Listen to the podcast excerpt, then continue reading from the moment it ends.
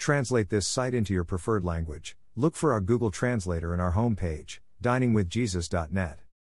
Traduce este sitio en tu idioma preferido. Busca nuestro traductor de Google en nuestra página de inicio va, diningwithjesus.net. Pastor Chris White says to all of you, Hello, my friends. May the Lord bless you today. Hola, mis amigos. Que el Señor los bendiga. From everyone who has been given much, much will be demanded, and from the one who has been entrusted with much, much more will be asked. Luke 12:48. This statement of Jesus has become somewhat of an idiom in Western culture and is found, paraphrased, in Uncle Ben's words of wisdom to Peter Parker in Spider Man with great power comes great responsibility. The idea of to whom much is given, much will be required is that we are held responsible for what we have. If we are blessed with talents, wealth, knowledge, time, and the like, it is expected that we use these well to glorify God and benefit others. In context, Jesus had just told a parable about being ready for his return. His disciple Peter asked if the parable was for just them or for everyone. Jesus replied with another parable in which he defines the faithful and wise manager as one who gives out food and other allowances at the proper time. When the master returns and finds the faithful servant managing his resources well, he put him in charge of all his possessions. Luke 12:42 44. We have been entrusted with certain things, and faithfulness requires that we manage those things wisely and unselfishly. Jesus continued the parable with a contrast. Suppose the servant says to himself, My master is taking a long time in coming, and he then begins to beat the other servants, both men and women, and to eat and drink and get drunk.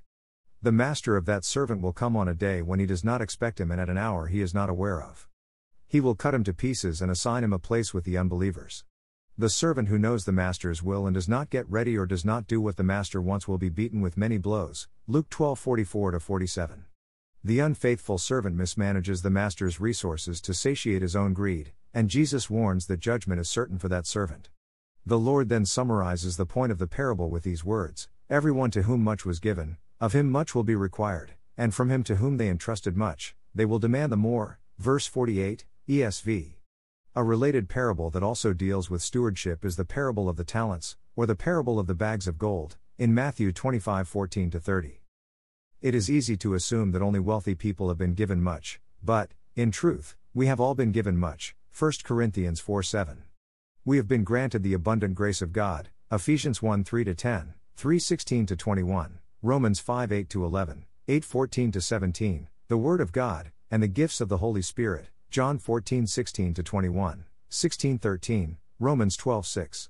Each of you should use whatever gift you have received to serve others, as faithful stewards of God's grace in its various forms. 1 Peter 4:10. We should also not assume that the less we know about God and his gifts, the less we'll have to do. As evident in Jesus' parable, we are held responsible to know our master's will. God has plainly shown us what he requires. Micah 6:8. God gives us resources such as finances and time talents such as culinary skills or musical ability, and spiritual gifts such as encouragement or teaching. We should ask God for wisdom on how to use those resources and commit ourselves to expending them according to His will so that He may be glorified. In regards to spiritual gifts, Paul said, We have different gifts, according to the grace given to each of us.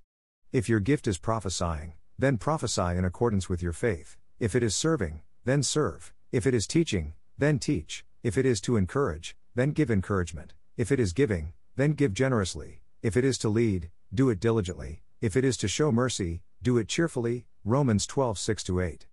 This is simply responsible stewardship. We have been given much, and God desires us to use what He has given to further His kingdom and proclaim His glory. It's what we were created to do. Then Jesus said to His disciples, Whoever wants to be my disciple must deny themselves and take up their cross and follow me.